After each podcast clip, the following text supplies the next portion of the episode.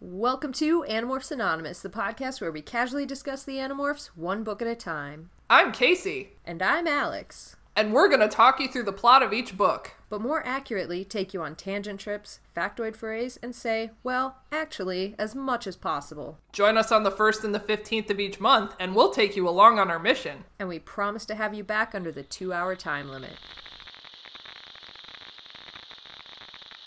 Ladies and gentlemen, I have a grave announcement to make. Incredible as it may seem, both the observations of science and the evidence of our eyes lead to the inescapable assumption that those strange beings who landed in the Jersey farmlands tonight are the vanguard of an invading army. Hey! Hello. Whoa, how are you? I am alright. How are you? I am here in this universe, in this plane, in this mindset of something. Sometimes that's all you can be. Yep, It might even be a requirement. Act. Shall we talk about this book? Yeah. Ugh. I, I think our guessing game is officially ended. Yeah, it's true. The books keep telling me what's up. Yep. And um I'll just spoil everything for you right now in regards to authors and tell you that we are not getting another Applegate book until the very end. Are you freaking kidding me? No, it's all ghost written until the last couple books, except for like uh Visser and Megamorphs 4 and that sort of stuff. Oh, Yeah. interesting. Yeah. That's more than I expected. Yeah. It's a pretty big amount. Like Yeah. half of them.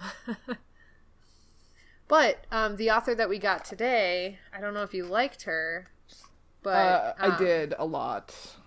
Okay, good, because she does a few others. Okay, yeah, this was. Uh, This was fucking great book. yeah. Um, it was great, but also, you know, you know how I mentioned like, how can it get any worse? yeah, yeah. It it fucking gets worse. It gets so much worse. It does. Like, let's it does. let's spoilers. Let's torture Tobias for an entire book. Yeah. Jesus. Like we I don't think we've gotten to torture yet, at least not on the side of the Animorphs. Like we had Axe torturing Chapman. Not even really torturing him, just kind of like egging him on. But yeah, just like questioning him Yeah. in the night. yeah, Yeah. now we have legitimate torture for a long period of time, and it's very uncomfortable to read. It is, and it's really um I mean, it's just like really brutally written. Like I I think I've read a lot of I don't know why I said a lot. I've read I've read a lot of books about torture. I read a lot of books about torture in my spare time. No, um I've I mean I've I like kind of like darker stuff and I've read like a lot about it, but there's something about the way that this is written that's like really really visceral and Yeah. un- uncomfortable like you said to Yeah. to read, yeah. but very well written. Uh huh. Defo. Yeah, so Ellen Garou, that's how I assume I say her name. Zero. Gero, it could be Gero. G E R O U X. It seems Gallo? French Probably. because the French Then- like X's then in their language. the half of the last name could be silent. It could just be like Ellen Garou. French. Here's here's 14 letters. Pronounce two of them. or none of them. That's didn't somebody say it the other day or post that about um hors d'oeuvres? Oh, I don't know. Here's how to spell hors d'oeuvres. You say none of these letters.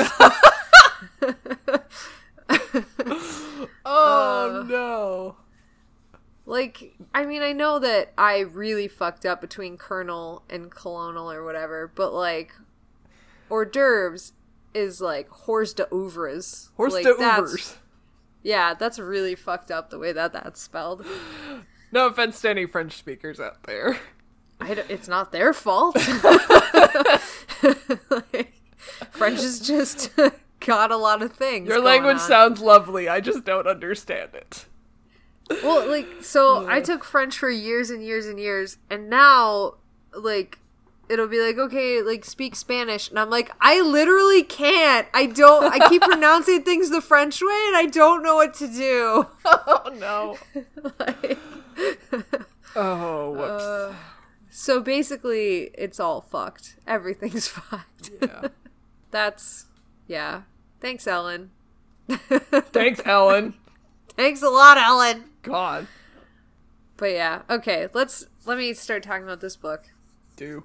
Because we have got a lot to cover.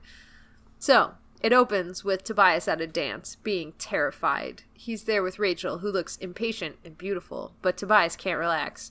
He keeps looking up at the clock and realizing he only has 20 minutes left in Morph, and he doesn't know what to do with his arms, and the music is too loud, and he keeps accidentally staring at people, and everyone's angry. So, This is the most rage filled dance. yeah, he's like, I don't know what to do. Um, and he's like, I don't know how Rachel talked me into this. Like the last time it was a group thing, it was kind of chill. Right now, this is like this is high stakes shit going on There's right now. expectations. There's expectations. Um, and I think it's about this point that Marco does that weird maneuver. I didn't write this down because it's unimportant, but like Marco like dances up to them and like points at both of them. And then Rachel's like, "Do you have a chemical imbalance?" and I don't know whatever happened after that. I bet Marco knows how to moonwalk. he a thousand percent practiced moonwalking in his room for I bet years. he does, yes. And On he's probably very good at it. On carpet, he's very good at it. Oh my god. And it's like the one move he always busts out, other than the robot and the sprinkler, which he just does because it's funny.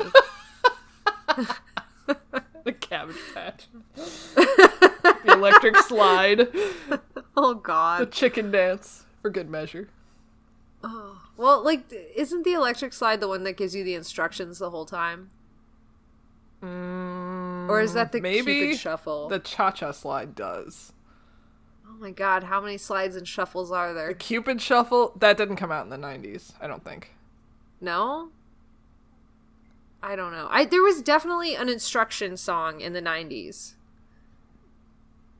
Yeah. Like for sure. I think it was a cha cha slide. Okay, sure. I'll accept Cha Cha Slide. But there's like I don't count those as dances because they're just telling you what to do the whole time. Like fools. The hokey pokey. That's another one. Oh God, yeah, the hokey pokey. Jeez. Uh, anyways, um, they're they're at a dance, and we know that the hokey pokey isn't playing because they name drop that they're dan- they're gonna slow dance to a Goo Goo Dolls song. I bet it's Iris. I'm sure it's Iris. There's no other song. It's a good fucking song though.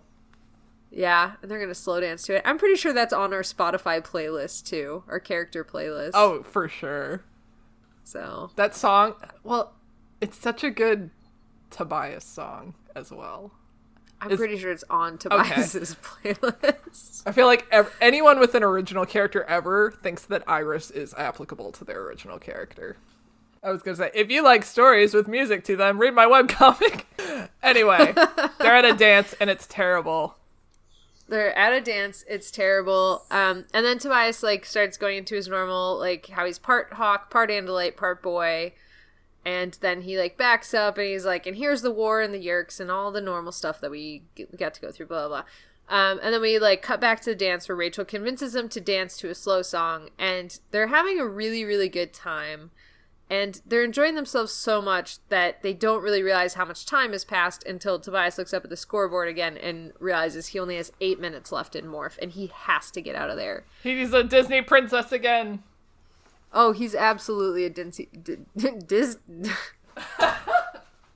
I just decided to beatbox in the middle of our podcast. No big deal. Sure.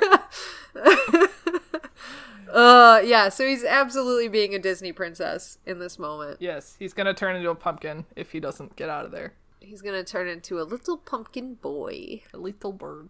Well, he wishes to turn into a little bird. Instead, he shall be a man. I'm a real boy. Oh no.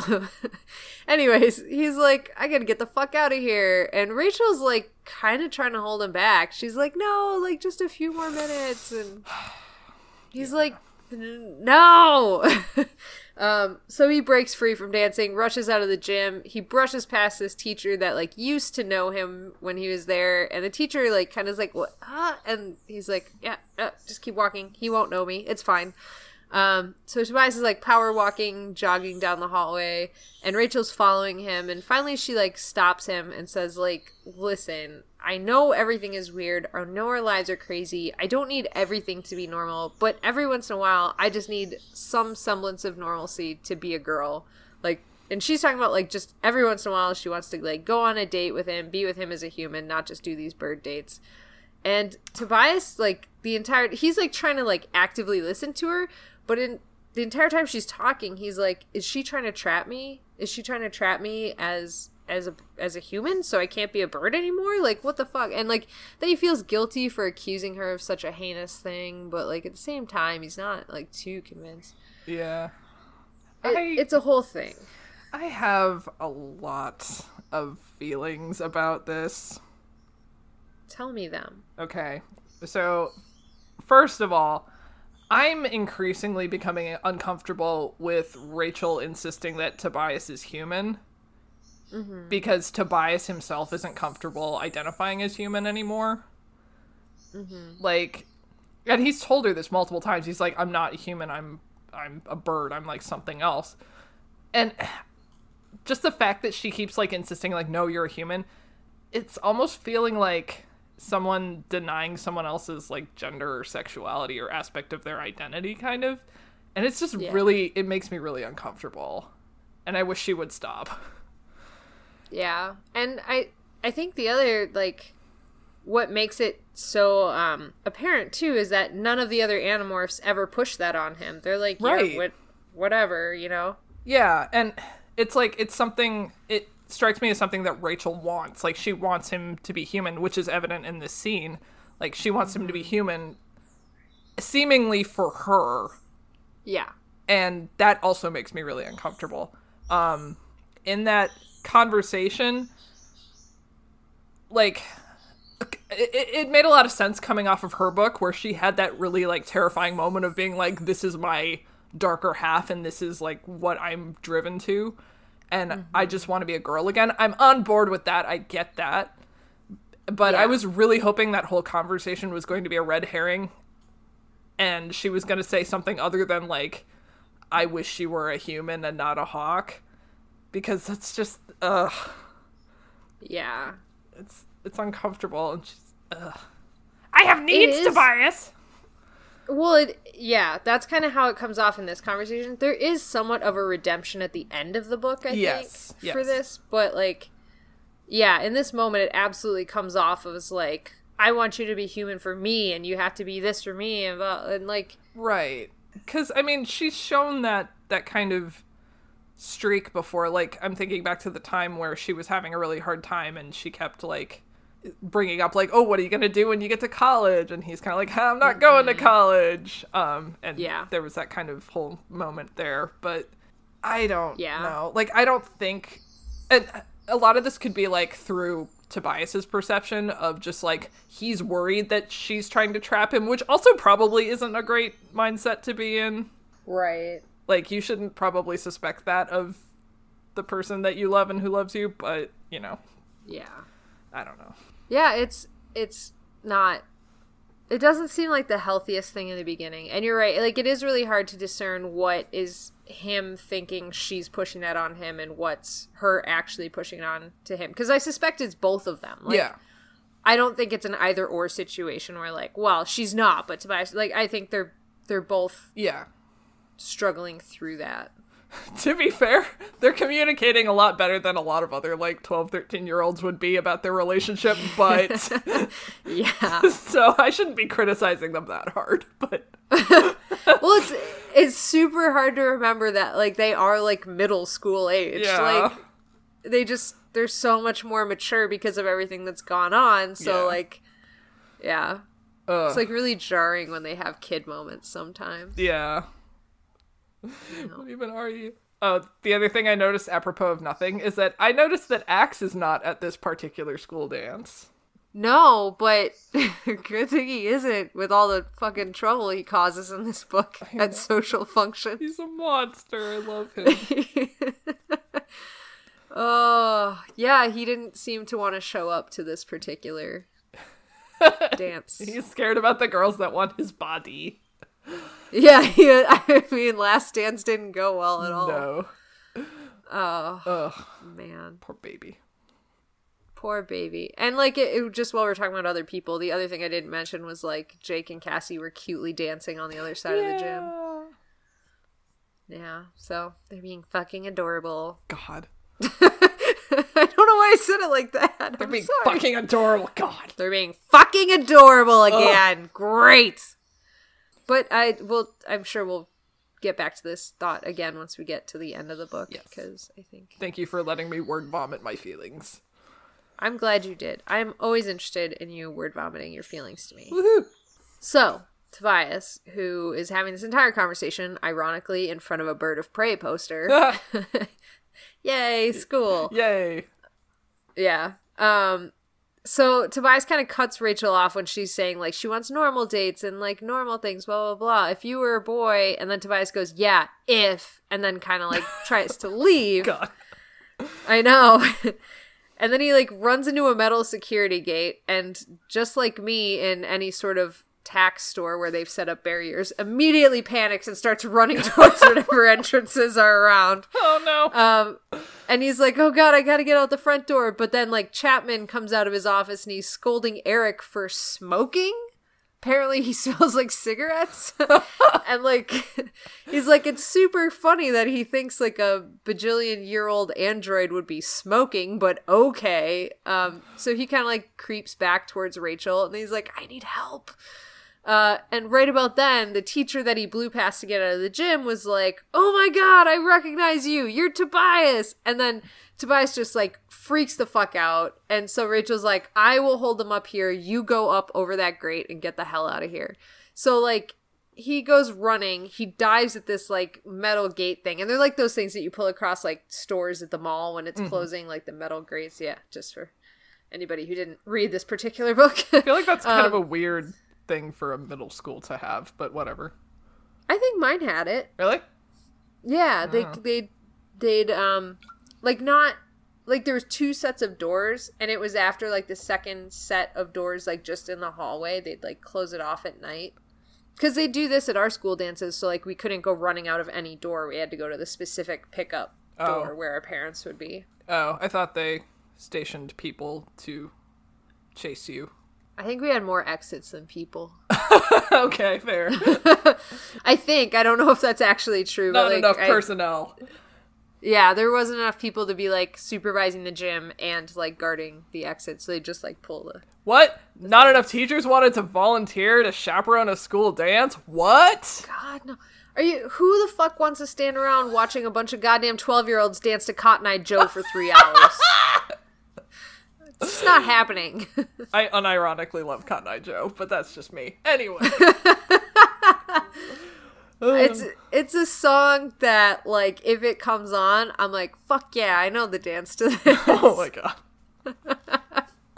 and all the words. And I'm down to dance to it. Sweet. Oh. Anyways, Tobias goes lunging at this gate and he like struggles to get a foothold and like it clatters and the noise draws Chapman's attention. And everyone like starts like yelling at Tobias and he's like, I don't know if I'm gonna fit over the top of the gate. Um, however, it turns out that people yelling at him is enough motivation to get him through. And like the front of his shirt gets caught up in it, and so he's like hanging there for a moment, and then he manages to like rip through it using pure adrenaline, and then goes running down the hallway, and he's like almost home free. Uh, he gets outside and he's like, okay, I've got to morph, I've got to morph, and he's like yelling at himself. And then um, finally, after a minute or two, he starts to see the feather pattern showing up across his skin. So he's like, oh, thank God. Um, and he makes it back to Hawk and he flies off, leaving his old teacher outside, like calling his name.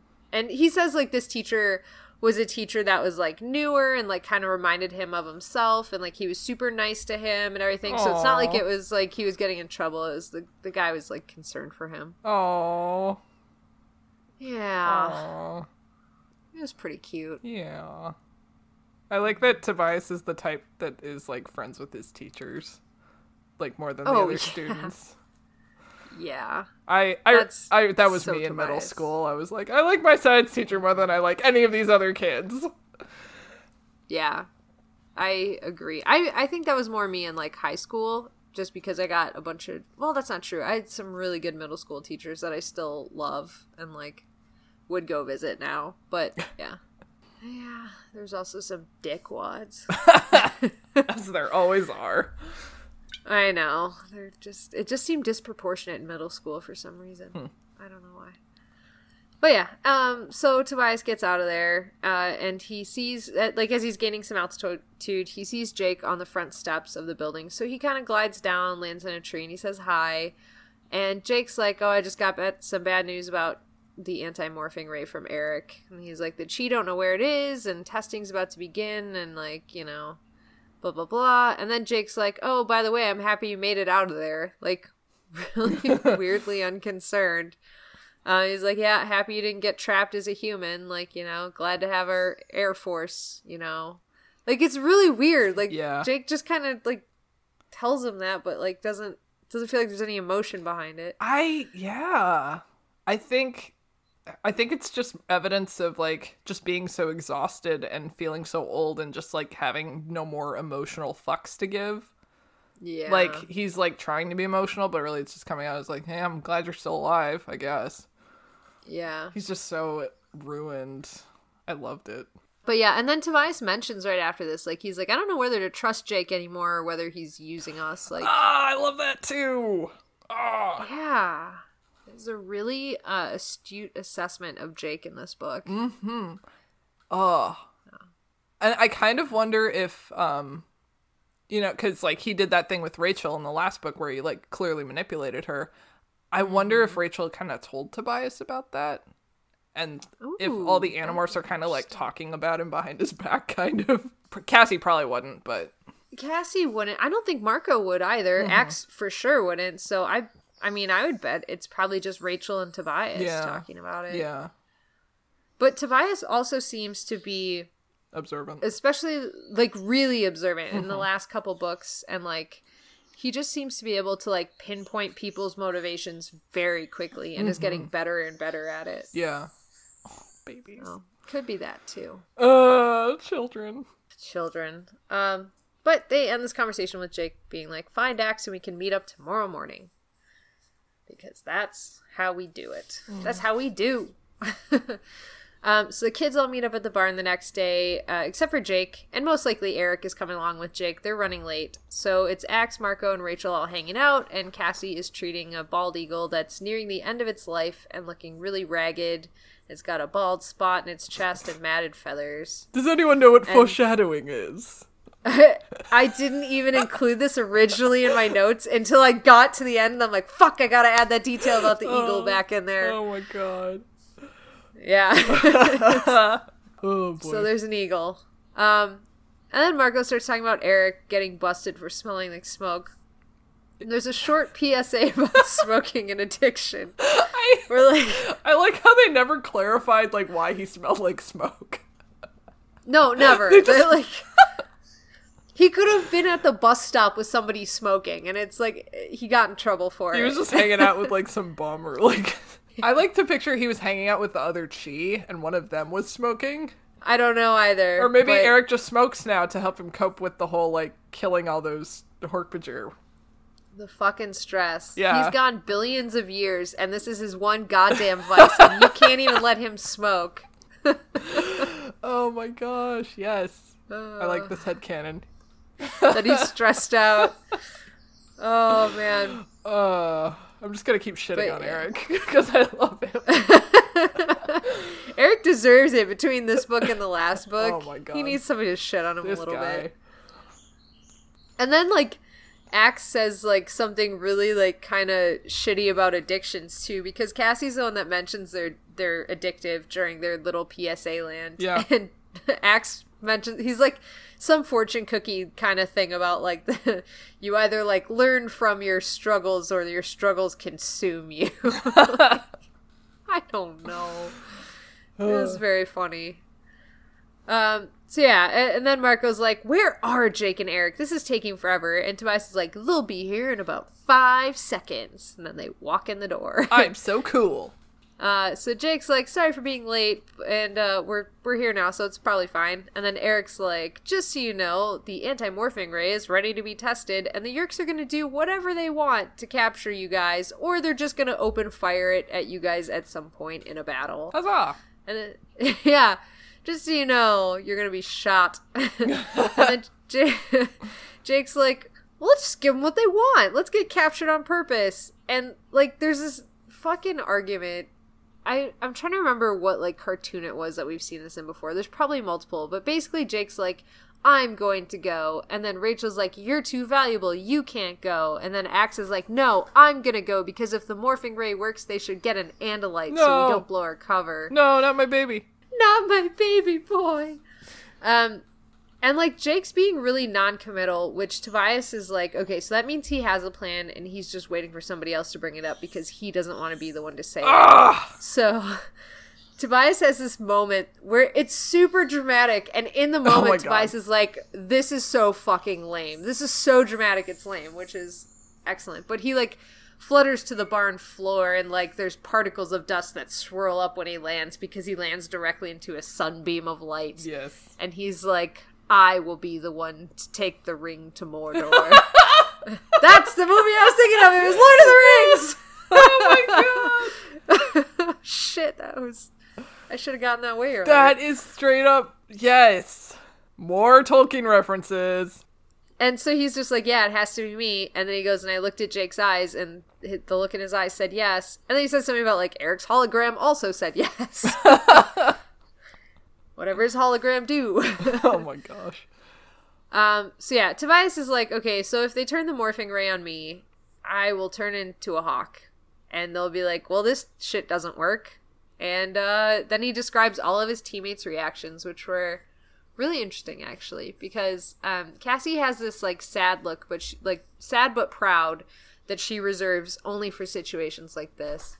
And Rachel was sad and also angry, and he mentions that for Rachel, those are like kind of the same thing. Um, and Marco just does this like kind of little bow to him, and he says, "You know what? You're right, but I bet you wish you weren't."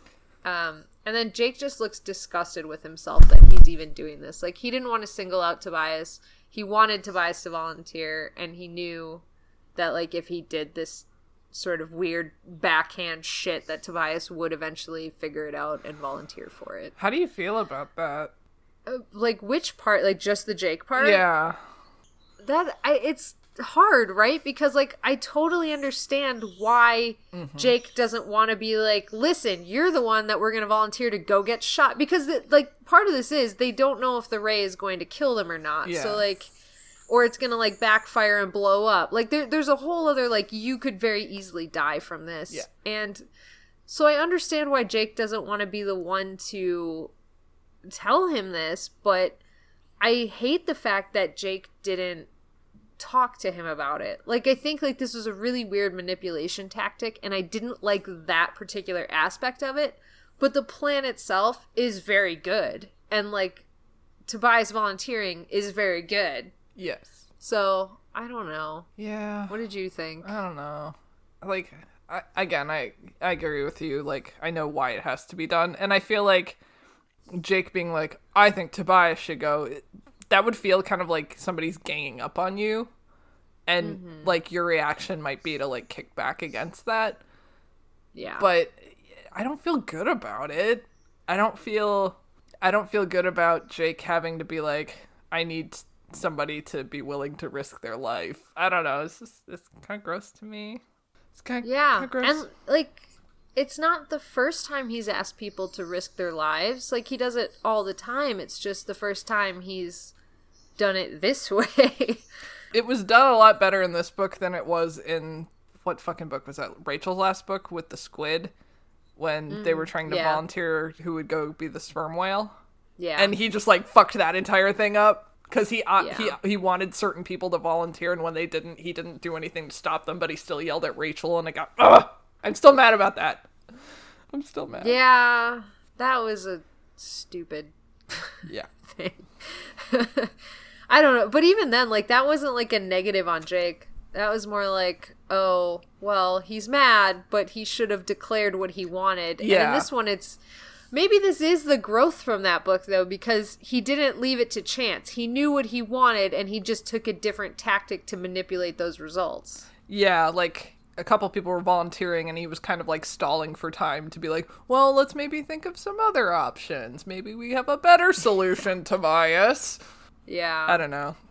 I do like that he was disgusted with himself though for doing that. Yeah, I did appreciate that um that Tobias called it out and that he was disgusted with himself and that he showed it. Yeah. Like he he didn't just tell us later, he showed like how Yeah. He's like, I got the result I wanted, but I don't feel good about it. And we're like, Yeah, right there with you. Jake. Right. But like it's so like this is such a great plan because like there is no way the Yeerks could know that the Ellimist is like he, he's still folklore to most people, Sure, right? Like yeah. he, he doesn't exist. So there's no way they could know that his main body is a hawk but he has morphing abilities. Like that's the results are so confusing. It like I just love that plan. It's very very good. He's like a wild card. He is a wild card. Uh, It's excellent. oh. Um, yeah, so the Tobias doesn't really know how to feel about any of this though. Uh, and then Ax brings up that he will need an Andalite morph, and Tobias is like even more like, whoa. um, and they're like, well, okay, like let's continue to plan, and they're like, well, let's do it tonight. And then for some reason, um, they're doing it tonight because Yeerkapalooza is going on, which is just some big sharing meeting. I think that's what they call it multiple times. I know, it's just so funny. It is hilarious. I would not go to Yeerkapalooza. that would be the shittiest music festival of all. All they have is jazz and whatever goes in your brain. They have a lot of earworms. Oh, God. Dabs. Oh no. I'm so sorry. Oh, you broke me. Uh, so anyways, it's just some big awards thing going on and they're celebrating the opening of a new sharing center and some fucking shit. Um and Cassie's like, I can't go out because I have to something parents something, which she mentions here and is important because Jake's like, well, we're gonna risk it anyways, but then it, we'll get to it. And then Jake's like, well, I'm just gonna go as myself because Tom was slated to get an award and he invited me and I said no, and I'll just tell him I changed my mind and I'll like go and watch him receive it, so we'll be there. And like there's a call out here where Marco snaps into his like security guard mode where he's like, That's a great plan because they'll be on the lookout for like any bugs or birds or anything around there. So the safest you can possibly be is as yourself. Like a very weird like, you know, this is the general and we have to protect him. Yeah. Um, yeah, so they're they're gonna go with this crazy plan. Jake's going as himself. Tobias and Ax leave this meeting, and Ax tells Tobias like, "Hey, this is kind of a big moment for you, right?" And like, Tobias is like, "Well, what do you mean?" And Ax is like, "Well, I really want to share some of the Andalite culture because it, it's your heritage. It's a part of you, and I want to share this with you." And Tobias like gets really excited. He's like, he's trying like not to outwardly show it too much, but he's like, he's like, I'm finally gonna have a history and something that I can call my own and and I can connect to. Um, I know it was it was so sweet. Oh. Like I really love this moment. Um, Tobias is trying to play it so chill, but it's It means adorable. so much to him. It does. And we've spent so many past books with Tobias are just about how he has no heritage and no past. And now it's like something that's his. Mm-hmm. It's I don't know, it's just it's a huge moment. He's got family. He does. He's Ohana. uh, Uncle um yeah. Uncle Axe. Um, so Tobias like agrees, like, yeah, I'm super excited. And then Ax lifts him up onto his shoulder and Tobias cute. starts acquiring him. It is adorable. Um, and then Tobias it flops down on the ground and starts morphing to Andalite. And it's like this is a pretty intense and awesome morphing experience. Like the first thing that comes up are the stock eyes, so he can see all around him. And then he just starts bulking up and like gaining all of this muscle and awareness. And he's like, it's so easy to move. Like I, I just have like this huge power. I'm really nimble. I'm really light. Um, and then when when the Andalite brain finally kicks in, the biggest thing he notices is it's so optimistic. Like it's just this overpowering feeling of optimism. Aww. Yeah. How like how logical is that? uh it's just I don't know. I just really appreciate that that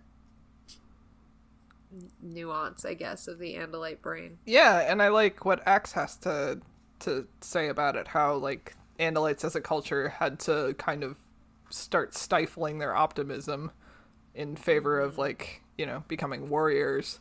And I just thought that was really interesting because I feel like that's kind of applicable to humanity as well. You know, like we're so naive and optimistic as children, and then as we grow older, we grow much more jaded and and terrible. Yeah, absolutely.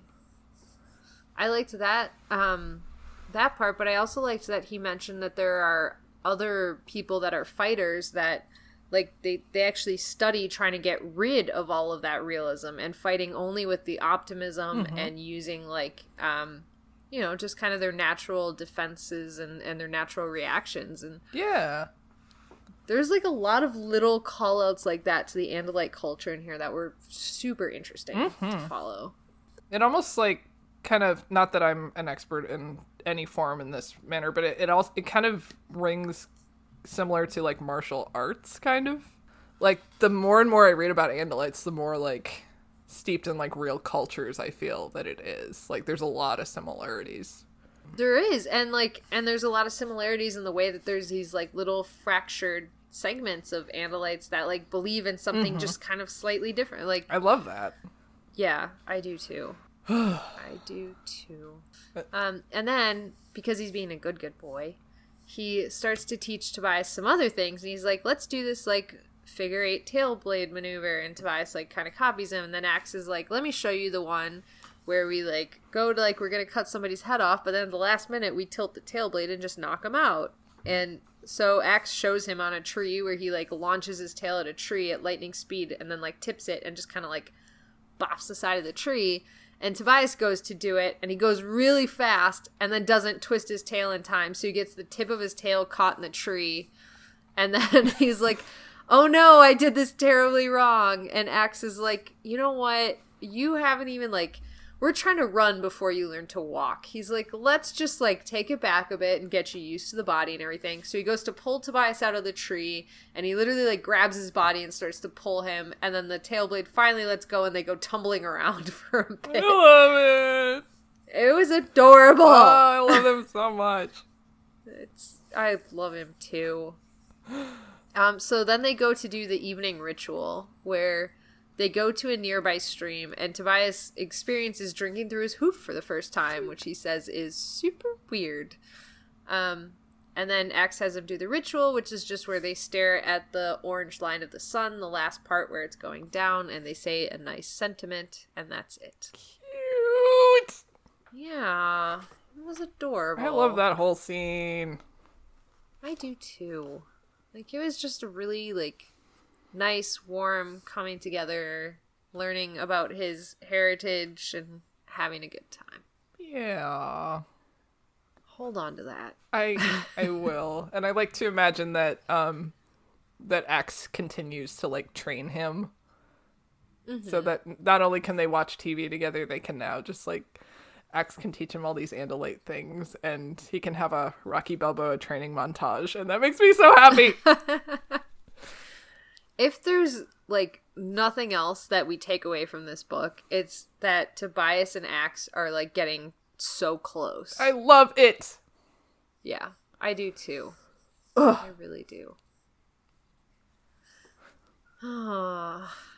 um so now Tobias heads towards the ceremony after their ritual. They split up, head off and uh, Tobias approaches and he starts hearing all of these noises kind of far off. Like this this was one thing. I'm just gonna like take us out of the moment for a second. It, this author has so many scenes where like they build on noise, Uh huh. which is so fucking cool in some of the descriptions. So this was one of them where like as he approached, he started hearing like kind of like kind of bass noises and then he could start hearing the talking over the speakers and then he could start hearing the jazz and then he heard like the crowds talking and so it, like just built up as he was approaching it was a very cool Huh. opening Did not notice that, but that is cool.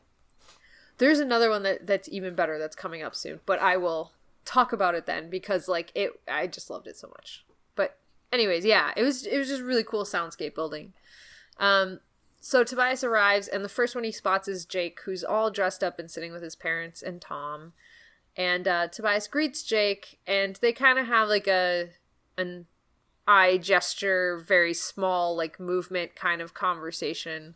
Um, and then Jake gestured him towards the the table where they're keeping all the desserts because Ax is over there demanding a fourth cotton candy. Oh my god. the, the guy's like, "Where are your parents?" And like, Ax is just covered in cotton candy. It's in his hair. It's he has a wispy cotton candy beard on his face. It's all over. Him. he is a wonderful creature. Oh, It was so fucking cute. monster. And this poor guy, this poor cotton candy guy, is just like, why? why are you like this? so exasperated. Um, but this is cut off because Marco starts calling for help because he fell into the chocolate fondue, and Rachel's immediately like, "What the fuck were you doing in the fondue?" and Marco's like, "I wanted to taste it." How many And, how uh, many fucking missions have almost been ruined by a combination of Ax, Marco, and food? All, All. all thirty-three books. Just like why? I don't know. They're just. It's funny. It's just funny. It's funny until you go swimming in the Salisbury steak sauce and then Jake gets murder faced. Marco, you should have remembered that. Yeah. He didn't remember He that. did not. He's, he thought fondue would. He did not. He Oh, did hi, not. Marco. Anyway, Uh, anyways, Rachel is buzzing around in Ax's cotton candy beard. Cassie is there. Apparently, she didn't have to do anything with her parents, but this is never mentioned why. Whatever. yeah. I don't care. Um, and then like Tobias is like, Ax, get control of your body. And then in the background, like Tom is going on stage to get his award, and Ax goes over to scoop Marco out of the fondue, and he does by sticking his whole arm in there You fool. and scooping Marco out. Then he starts licking the chocolate off of his fingers, and everybody starts screaming, "No, don't eat Marco! Don't eat Marco! Don't eat Marco!" Uh, well, Marco ate him. That's exactly what I wrote. I was like, "Payback's a bitch, motherfucker." so, yeah. Um, the entire team is like, "Do not eat Marco. This is the most important thing." And eventually, Marco just kind of drips off of Ax's hand back onto the edge of the bowl, and Tobias starts yelling at Ax, "Use a strawberry!" And everybody's like. Tobias, wait, what? Like, why would we use a strawberry? And he's just like, that's what you do with fondue. You use strawberries. Like, I don't know why people questioned him, but they did. Oh my god. Uh, and then Ax apparently takes the strawberry and, with the precision of a brain surgeon, scoops up Marco. Oh my- And then everybody starts going, "Do not eat the strawberry." uh, He has to be supervised at all times. he absolutely must be. But here comes the most badass motherfucking part of this book from not Tobias's perspective. For not Tobias. So this is all happening in the background, and meanwhile, Visser Three is wandering around these tables and being like a politician and like you know shaking people's hands and like dick. kissing babies and shit. being No, a dick. don't kiss babies, you fuck. Hide your babies. Um, hide everybody. Hide your kids. Hide your no. wife, because he's kissing everybody up in there. oh god. Um, yeah. So he he like goes over to the table with Jake and and his parents, and even Tom is very like hesitant that Visitor 3 is there. He does not he's not comfortable around this dude with good reason. Um and then there's a fly buzzing around and we realize it's Cassie and Visitor 3 goes to slap her and she barely dodges out of the way and she flies right towards Jake and Visitor 3 is getting very agitated and he tells his like security team there he's like flies flies and he goes to slap like Jake to get the he fly goes to off of him. backhand Jake. He does. He goes to backhand Jake, and Jake catches his wrist like a badass Oh my motherfucker god. and stares him down. That's amazing. And like, it's so amazing. They have this crazy moment, and then Jake smiles, and Visser 3 like smiled back at him, like reciprocated this weird thing, even though they're staring each other down. And Cassie, who made it into Jake's front pocket, then broadcasts their conversations because they can see that Visser 3 is like talking to him. And uh, basically, what happens is Visser 3 apologizes for scaring him, and Jake responds, I don't scare easily. oh! It was extremely cool. Oh, Jake, you master. Oh, it was so badass. I was like, this, like, how have we gotten so far into this series and Jake has not had like a badass moment like this before? Oh, so good. It was so cool. Oh, so like I don't know. I really love this. Yes. oh. Anyways, after that was over, Jake then basically d- says to his parents like I'm going to go to the bathroom or whatever, and he gets up and in like one fell swoop, he grabs onto Ax kind of roughly, drags him off. He gathers everybody around him and he goes, "Listen, quit fucking around." so Oh, I do. I love Jake. Yeah, he was just like really badass. uh, so uh, Jake and Ax split. Tobias follows Jake, and they go behind this brand new building. And Tobias is being the lookout. He gives the all clear, and Jake throws a brick through a window and shatters Hooligan. it. hooligan, fucking hooligan. Um, it it's just enough for Tobias to fly through. So he dives in, flies into the room. He starts like killing his speed, and he's like flapping around these empty hallways, trying to figure out where he's going. And he's passing all sorts of like bullshit, like children's rooms with like toys and shit in it, and then like conference rooms with like office chairs and shit. Um, just like a whole bunch of money, basically. Like the Yeerks are just pouring money into this place. Then he turns a corner and he runs straight into Ax as an Andalite. And Tobias is like, What are you doing here? And why are you an Andalite right now? And Ax is like, Well, I thought my Tailblade might be helpful in a fight. And Tobias realizes that Ax was super worried about him, so he decided to like come in and be Tobias's backup. Oh, It's adorable. good boy. Tobias starts using Ax as a perch, so he doesn't have to flap around. And they head down to a construction area. Do not enter construction area. they sneak down the stairs like goons from a Scooby Doo cartoon. they truly do. True. Oh, and they see a guy staring at security screens. And like it's basically like a comedy of errors going on behind this guy who just doesn't turn around. But they're like they see him there and they kind of like freak out. So like they start trying to dive under somewhere but it won't work. So they move to another place. They open up the door to a room and inside there's just a bunch of hork sitting around a card table playing cards illuminated by a single bare light bulb. Oh my god! It's like the dogs playing sh- poker.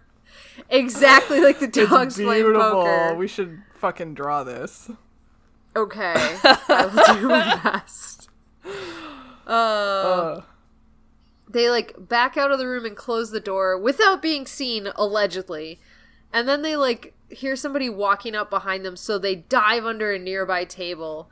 And it's like a super close call. And this guy with these muddy boots that they start calling Muddy Boot Guy comes in to talk to the guy that's staring at the screens. And that's about the time that we learn that they have not been really lucky. It's just that this guy has been ordered not to remove his eyes from the screens under pain of death. Right. So he like could not turn around.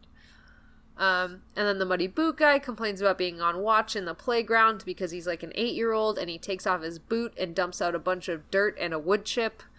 Um, and then after a while, after complaining for like 10 minutes, Muddy Boot Guy leaves, and Tobias and Ax like sneak a look at the screens, and they can see like more than half the cameras are trained on this playground equipment and the main focus is this tunnel. So like presumably that's the entrance to the Yeerk pool.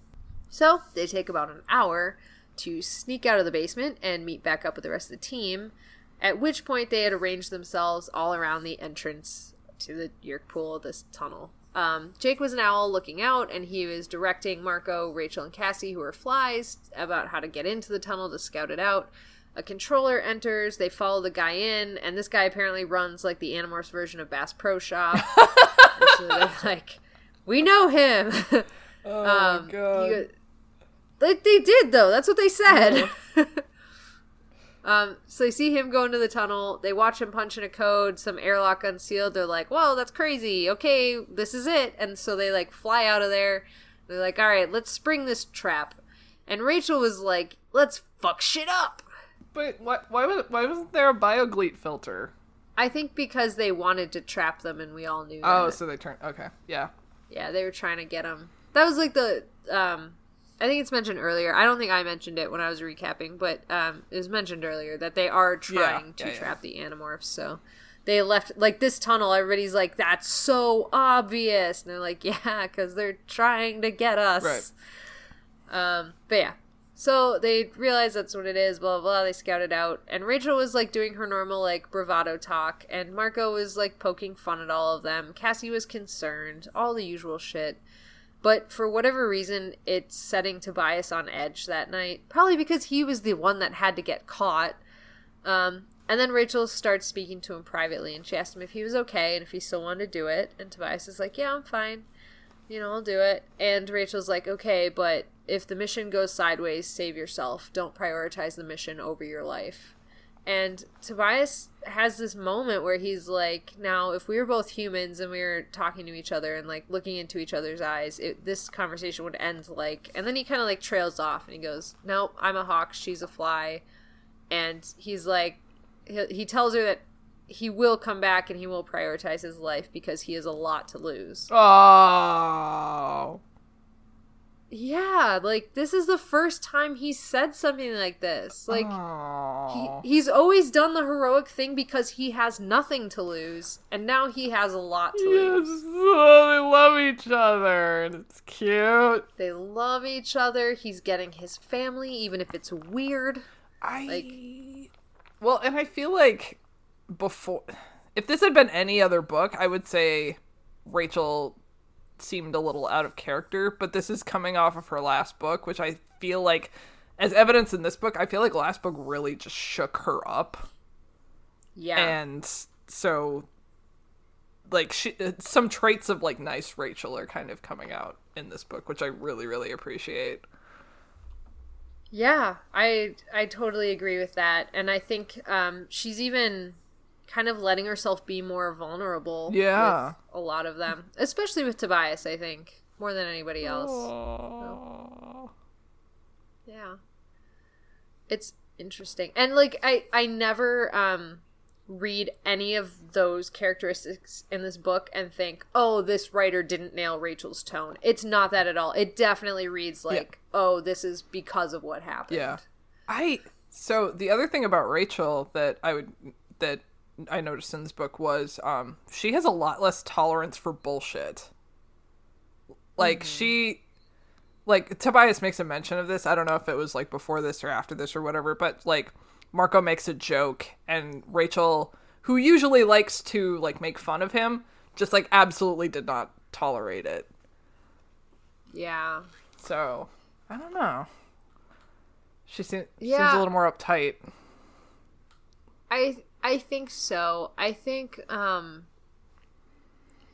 I think at this point her and Marco's relationship kind of has started to change a little bit Mm-hmm. and I don't know if that is because of like how he was in the last book. a terrible Like person towards- you mean Right, like making those sorts of comments Ugh. like I think that it may have changed just the way she thought of him cuz I know like it would change the way I thought of somebody if they started doing that too. Like if you've always like kind of known like okay, they may have a little bit of a crush on me or whatever. Yeah. But then something happens and they start going for it and it's just like such a like if it's so gross. It's like it's really changed like, you know, what I thought about you. yeah.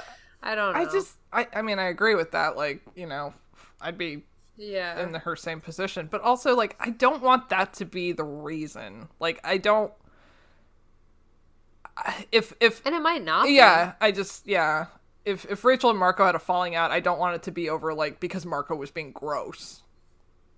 Yeah. You know, I want it to be because of like like a plot related reason or like they they disagreed so heavily on something that they just could not reconcile and they had a falling out or something. I don't know. Not just because Marco was being a little creepazoid.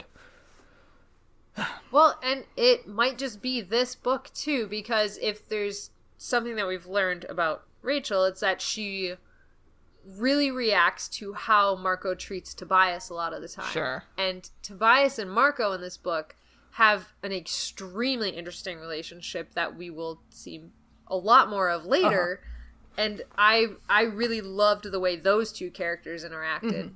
In this book. Yeah. So so maybe it'll change Maybe. in the next book. Maybe. We probably won't know any of that though. There's probably a whole bunch of behind the scenes shit, and we won't know because the next book I believe is Cassie. Oh yeah. so we won't know anything about anybody No. except for Cassie. God. Uh, and maybe some yeerk that she decides to adopt from God knows fucking where. Oh no. so salty. Uh, I I don't mean to be like I just.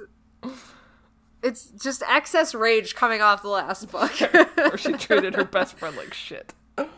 Yeah, exactly. Anyway, sorry. I'll get back to this because this is um this is the second really amazing soundscape scene that she built. So like there's this moment of silence as they start their attack. So Tobias is going to dive in, Ax is coming like running out of the woods like they're attacking, but like the way that they build this up, Tobias can hear the loudspeaker MC talking in the background kind of distantly. He can hear this wind rumbling and then he can hear a rope snapping on a flagpole. And like that for me, like I can hear that sound in my head right now. And so as Tobias starts to go and dive in, it was almost like this World War II plane scene. Like if they kill the engine and start a dive, and you just hear that like growing silence, and then all of a sudden you start hearing like the the sounds building as he's like you know going faster and faster towards where he's going, and then all of a sudden you hear Ax's mad galloping coming off Oh, from the edge Yeah. it was so cool. I just loved the way this was written because it built this like just insane kind of sensory experience right here. Nice. It was so cool.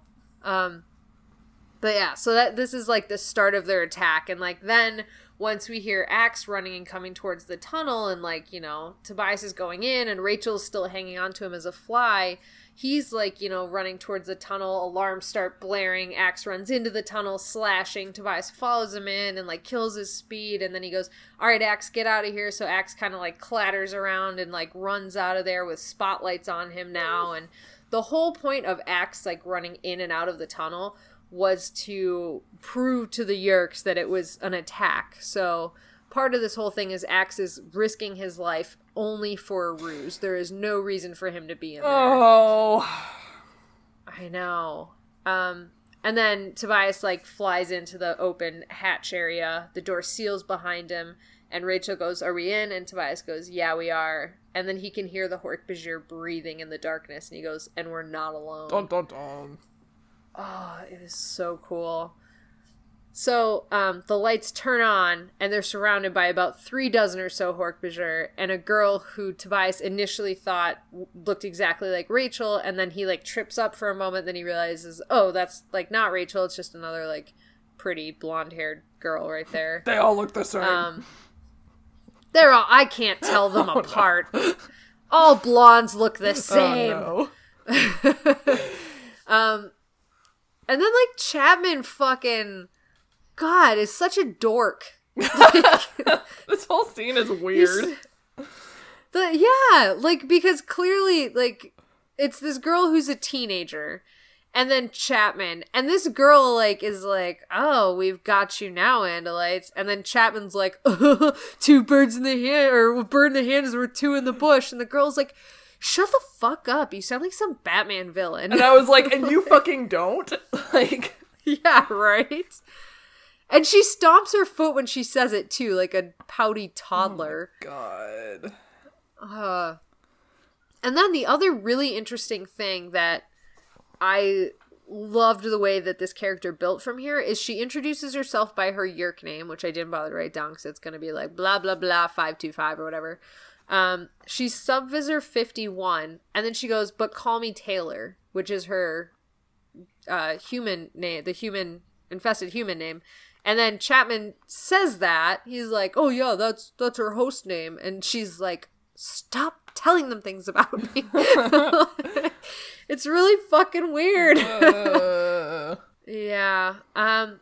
It's about that time that Rachel's like, by the way, Tobias, you're supposed to be pretending to still be like fighting and shit. So he like gives out a weird cry and like tries to like fly up, and Taylor just smashes his head, like smashes Tobias down to the floor.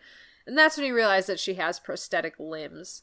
Um, and that like he's like okay well this isn't going well. And taylor continues to like try and get a rise out of him and get him to say something. Um finally tobias gives her just like a throwaway like i'm a prisoner i will not say anymore. Um and then tobias starts morphing andalite to like you know prove that he's an andalite bandit and Taylor raises one of her artificial limbs and it shoots out this gas that paralyzes everybody in the room except her. And then she giggles like a fucking maniac and says, Oh, did I forget to tell everybody to take the antidote? Oh, silly me. She's like a weird sadist. Yes. yes, she is. Uh, and then he, they drag Tobias out of there, still like part Andalite, part Hawk. Um, Rachel begins to lose her grip on his feathers because she too is paralyzed, and then she starts falling off and paralyzed. And Tobias, like, it's this like really kind of heartbreaking scene. It almost reminded me of the beginning of X Men when Magneto is being taken into the camp. Oh Where he's no!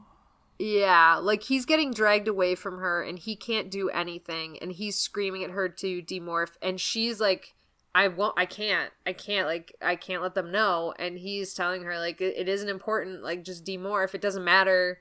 You got to do it. You can't get stuck as a fly and then they throw him into this dark metal box and completely cut him off from her.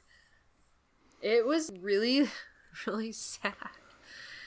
um, and he's just having like all these visions of her being paralyzed on the floor and getting stepped on and killed and all that sort of stuff. So, it's bad. Um, so Tobias is paralyzed and half morphed in the small metal box. His wings are pinned to his sides. His hawk brain starts to lose it because he's in this confined space and he can't move. And Tobias is struggling to control it, but he can't. Like, the only way he kind of keeps any sort of semblance of calm is he starts talking to himself and he's saying shit like it's okay. You're gonna be trapped as like a half hawk half andalite being. It's fine. You're gonna be trapped but it's okay. Like it's not even something positive like it's literally just nice. talking. yeah it's literally just talking to himself. Um but finally they get him into a larger box and they unparalyze him and it's blindingly bright in there. It takes him a while to adjust his eyesight uh, he can see he's in this glass cube and he can kind of see all around him into this room where he sees like Taylor's there and like Corpusher and stuff. It's fucking nuts. Um, and he immediately morphs back to Hawk because he's like, this is the way to go. Uh, and there's this three button panel on the side of this box that he's suspended in. So he's like noticing all of this crazy shit around him and that he's suspended in the air, that there's this panel, blah, blah, blah. And then Taylor starts talking to him from somewhere and saying, like, demorph. And he's like, well, this is definitely a play. And of course, she means demorph, like, go to Andalite. She thinks he's Right. an Andalite. And um, she, he's like, well, this is a play to get a Yeerk into my head, so I'm going to stay Hawk. And she goes, that's fine. Obviously, you think I'm going to infest you as an Andalite. That's fine for now. And then Tobias, like, starts approaching these buttons on the panel. Like, that's what he decides to focus on and he gets this like huge wave of pain. It's like electricity hits him in his beak and like goes through his whole body and he just kind of loses control and and it's insane pain. Visser 3 enters the room. God, Tobias immediately gets filled with a sense of dread looking at him. Um, and Visser 3 starts saying how they followed the Andalite back to his scoop in the woods and they destroyed him and destroyed his scoop, and how they captured and killed the other Andalites hiding around the woods, around the entrance. And Tobias quickly figures out that it has to be a lie because he wouldn't kill such valuable guinea pigs. But it's just the fact that there's that doubt there that he might have killed Ax or he might have killed one of them. Mm-hmm. So they bring in the scientists who built the anti morphing ray and these guys are like sweaty, blundering, nervous wrecks. they are just doofuses. Um, so they start setting up this ray gun and they train it on Tobias, and it looks like something like an amateur telescope enthusiast might have, like this giant fucking ray going down to this tiny point. Um, and they start to boot it up, and they, like two fucking goons, like go up next to each other and push the button together because they built it together. Uh. I know it's gross. Um, and it warms up. There's a bunch of noise. Tobias feels like a warm sensation, and then nothing because, of course, nothing happens because he is a hawk, and that is his body. So the scientists start pleading and saying, like, no, it has to work. There, there's no way it doesn't work. This is some sort of Andalite trick. The science is perfect. We've done it. And Visser 3 is just like, yeah, you're fucking dumb. And then slowly and painfully feeds them to the Taxxons who are starving below the floor. There's like a panel that moves out. And they just like slowly feed them down there and then listen to their screams as they die. Whee! You know, yeah. for kids. Kids' books. Um, yeah, Taylor looks kind of unsettled for a moment, and then Visser 3 orders her to get Tobias back to Andalite so they can infest him. Uh, and then Taylor turns to Tobias and says, You can cooperate with me, or we can make this horrible. He's gonna make it horrible. Yay. Spoilers. Should we like put in a little bit of like a a disclaimer Trigger here? warning situation. Yeah. Warning, lots of torture is about to happen. From here until the last chapter of the book, shit gets really really dark. Yeah. So if you don't like like torture and child abuse and that sort of thing, then like this just isn't the book for you to listen to. so, if you can handle that, we'll try to make it as light as possible. Fun torture. Yes. No. no. no. We'll just we'll just try to treat it with the respect it deserves while still making shitty jokes. um I'm laughing cuz I'm uncomfortable. No big deal. uh, anyways, this is where shit gets crazy. Um, so Taylor like comes up to the wall of this cube, and she's like staring right at Tobias, who's already uncomfortable because he feels like an animal in a zoo, because she's right there staring at him. And Taylor demands that he demorphs, and he's like, "I will not give you another body to infest." So she asks him, Do you want to be trapped as a hawk? And he didn't answer. So she kind of hovers over this panel of buttons, and there's a red one, there's a black one, and there's a blue one. She kind of hovers over the red one and then just goes and slams her hand down on it and the cube started to glow red, and then an indescribable pain tore through Tobias, and he started screaming. It was horrible. There was nothing he could do about it. It was just every nerve ending in his body was on fire, and it was horrific. Um, and so Taylor starts bragging. so he, after like she lets up on the button, he is shaking, kind of can't really stand. He has not much connection to the talking part of his brain right now. And so she starts telling him a little bit about what this is. And he, she's like, Isn't this great? I like our your scientist came up with it, and I'd love to hear an opinion from an Andalite. But basically, it's this torture machine that plugs directly into the pain areas of the brain, and it can control physical and emotional pain. And that was the lowest setting. And Tobias still can't answer her because he is in so much pain he doesn't have control of his body. And Taylor goes, Don't make this so easy for me.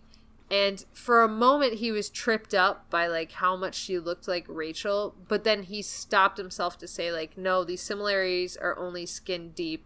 Kind of. He makes a comparison Ugh. like it's night and day, or at least night and twilight. Yeah, which was like a, kind of a harsh thing to say, but. I get where he's coming from. Like Rachel has an edge Yeah. to her. yeah, so then Taylor pushes the button again and Tobias was filled with this horrific pain and this time he loses total control of his body. His wings are shaking. He, he can't grab anything with his talons. He's like just grasping at empty air. Mm. He pooped himself and the boy inside of the body is screaming and just wants to tell her everything so the pain stops and he's just screaming like just tell her to himself he's screaming just tell her just tell her but the hawk didn't understand why it hurts or why this was happening so the hawk was just like well life is pain this is life now so Tobias keeps fighting to retreat into the hawk because the hawk just doesn't understand anything that's going on. And he's like, if I can just bury the human, then I can cope with this. I can get through this. And the hawk has already come to expect the pain and live with the pain. So the hawk part of his brain is already like, this is it. Um, it was Tobias himself that could not handle this. So he tells, he keeps telling himself, let it go, let myself go. And eventually he actually says it like in thought speech to Taylor, and Taylor goes, repeat that, and then she goes, eh, whatever, and just continues to like slam on the button. Um, as hard as Tobias was trying to keep things like under wraps and like to not let his human side feel that pain, to let the hawk handle it, things just kept coming up, and then the emotional start started, like the emotional part started. So pain, shame, embarrassment, and then he starts getting memories. And the first thing that comes up is he was talking to his uncle, and it was mid afternoon, but all the curtains in the house were drawn, and his uncle already is sitting in his chair with a beer in hand for the evening. And he was telling his uncle that his one of his drawings that he did in his art class got entered into a contest and it made it all the way to the state level Oh. and he was asking for his uncle to go and take him to see his drawing get recognized at this art show. Um, and his uncle goes, "Well, is there any money in it?" And Tobias goes, "No." And his uncle goes, "Then what good is Oh. it?" And I know it's sad. Um, he basically just shut Tobias down, and so Tobias goes upstairs because he can't cry in front of his uncle, and he's crying in his room. And when he looks out the window, just to rub it in, just for the universe to rub it in, um, he saw a little girl getting home with her mom across the street, and the little girl had this crumpled finger painting, and the mother was holding it like it was the Mona Lisa, taking it into the house. And yeah, his thought was like, why is the world specifically out to hurt me? Oh. Um, and then, as he was crying in this memory, something went and wiped away one of his tears. And when he looked, it was feathers. And then Tobias just started screaming. Uh, and then the pain sort of stopped, and he came to, and Taylor was there laughing. Um, so Taylor demands that Tobias demorphs again, and when he did not comply, she continued to press the buttons. And every time she presses this button, there's a new wave of horrific physical pain, but also also new memories that were really painful for him. So it starts off with like the bully waiting to beat him up after school, um, Arya telling him he was family and she was gonna take him to a place and be his family, and then realizing it was Visser Three. Uh, his bully punching him in the face, and that one he reached up to like grab his nose because the bully hit him in the nose, and when he reached up, it was a beak. And then he starts going through every story that Cassie told him about animal abuse. Oh yeah, So this it's was this- harsh to read for me. This was so sick. And like the first one, like I started to get so angry here. And the first one was like probably the most disgusting, but then like the other ones were so horrific as well, but in a different way. Um, but the first one he has is the the Canada goose that got clubbed by I wrote sick twisted boys who thought it was funny. Yeah. And Tobias felt his skull crack under the baseball bat and heard their laughter as they hit him and killed him. And then he was a wolf running away from men in helicopters who were shooting at him and who had shot the rest of his pack dead. And they were going to run him until his heart exploded. Um, and then Tobias screamed that he wanted to go home, and Taylor starts responding, "Your home is light years away." Blah blah blah. So he like tunes her out again, and then he was the wolf that was running the caribou really hard. Uh, and then he was hunting a squirrel, and he had this moment where he knew that he was a good hunter, and so he would be able to get the squirrel and he was so efficient that he could kill it without it ever screaming or having to go through the pain of anything else. But when he grabbed it, the squirrel started screaming, and when he looked down, he didn't have his talons, but he had fleshy human hands that were covered in blood. Um, and then Taylor orders him to demorph again, and Tobias. it, this is like really horrible, but um, he just gets like plunged into this other like wave of pain and this one was the culmination of every strike he'd ever dealt in battle as an animorph so like every swipe to a hork every time he had like you know gone after somebody's head or slashed or anything like that it all came to him all at the same time and he wonders if this was payback and then all of that faded out and there was a moment of peace and Taylor, meanwhile, was extremely frustrated. She shoved a Hork-Bajir, who, like, it didn't do anything. it's fucking Hork-Bajir. And uh, she started flipping through the manual that the scientists that they fed to the Taxxons left. And uh, finally, she smiled, which is not a good thing. And she goes, There's no pain without pleasure. So she comes back over to the panel and she kind of does the same thing she did with the red button, where she kind of like hovers over the blue button and hesitates and then just slams her hand down on the blue button. And it started dredging up these good memories laughter and bouncing on a trampoline as a kid and walking barefoot. And the hawk didn't understand this part. Like the hawk knew the pain and the hawk could deal with that. And it knew satisfaction from a good hunt, but it doesn't know the pleasure and so the hawk part of him started to recede because Tobias the boy was the only part of the brain that was reacting to the pleasure part. And Tobias was begging for the hawk to come back because he knew what was going to happen next. And then it did. She hit the pain button, but the hawk was no longer there to protect him. It was just totally on the boy, Tobias. And then the pleasure came, and this time there was sun and happiness, and Tobias picked berries and the sun on his face and eating the delicious berries. And then an old woman came out to scold him for taking the berries, he thought, but then she just invited him in and fed him delicious treats and, and just told him stories, and it was wonderful.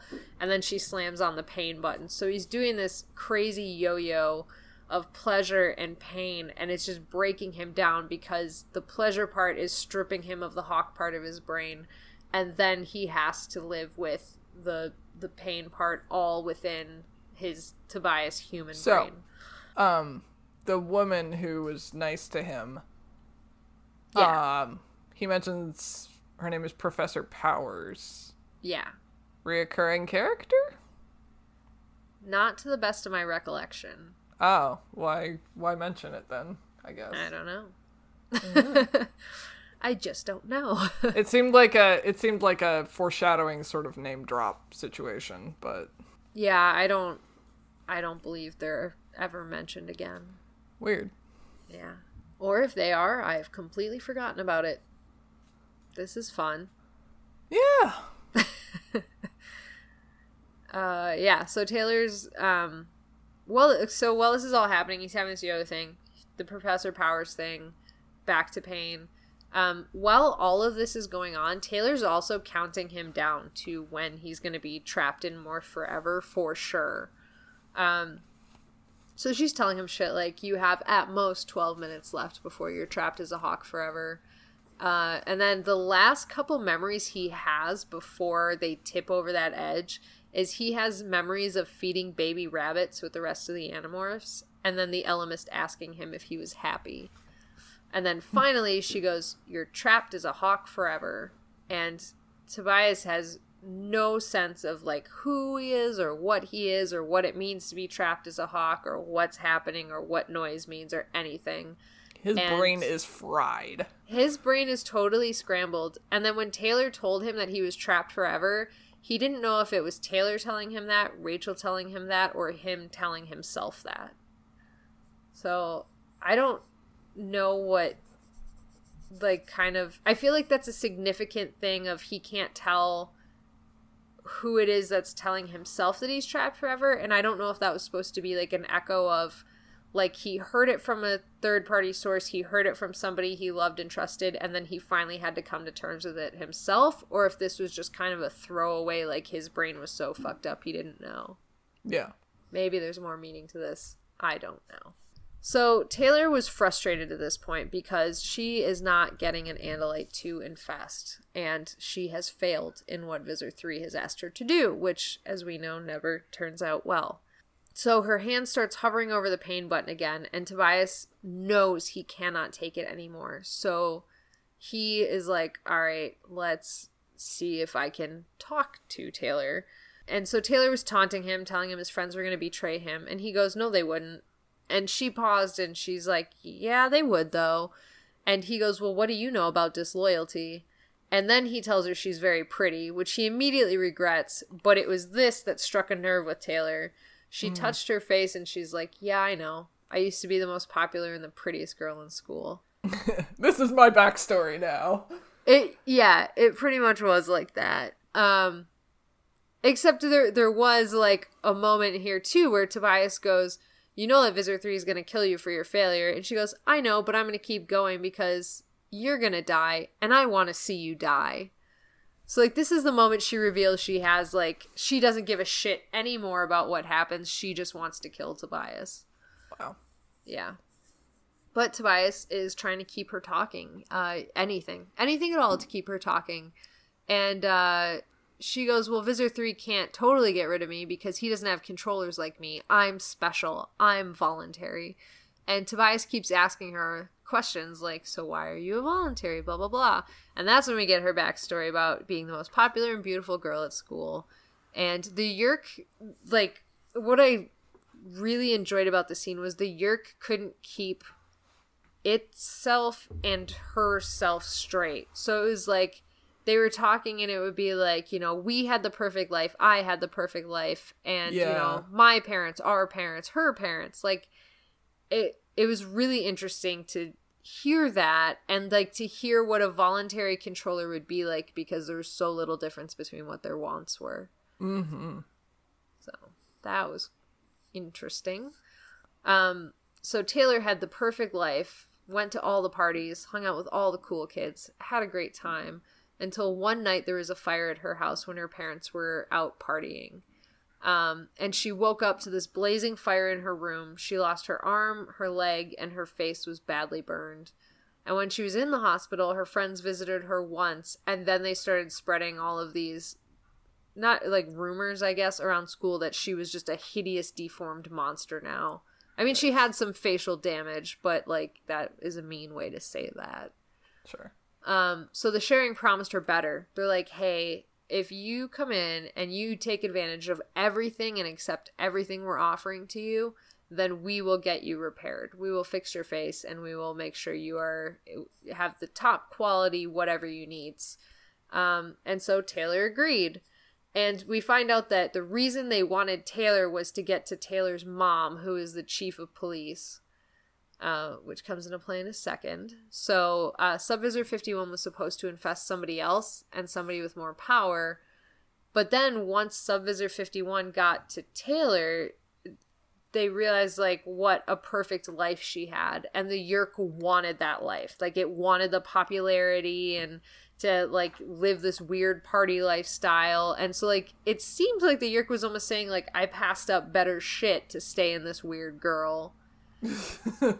it's it was a very weird moment. Um, and then Taylor admits to betraying her mother and having her mother forcibly taken.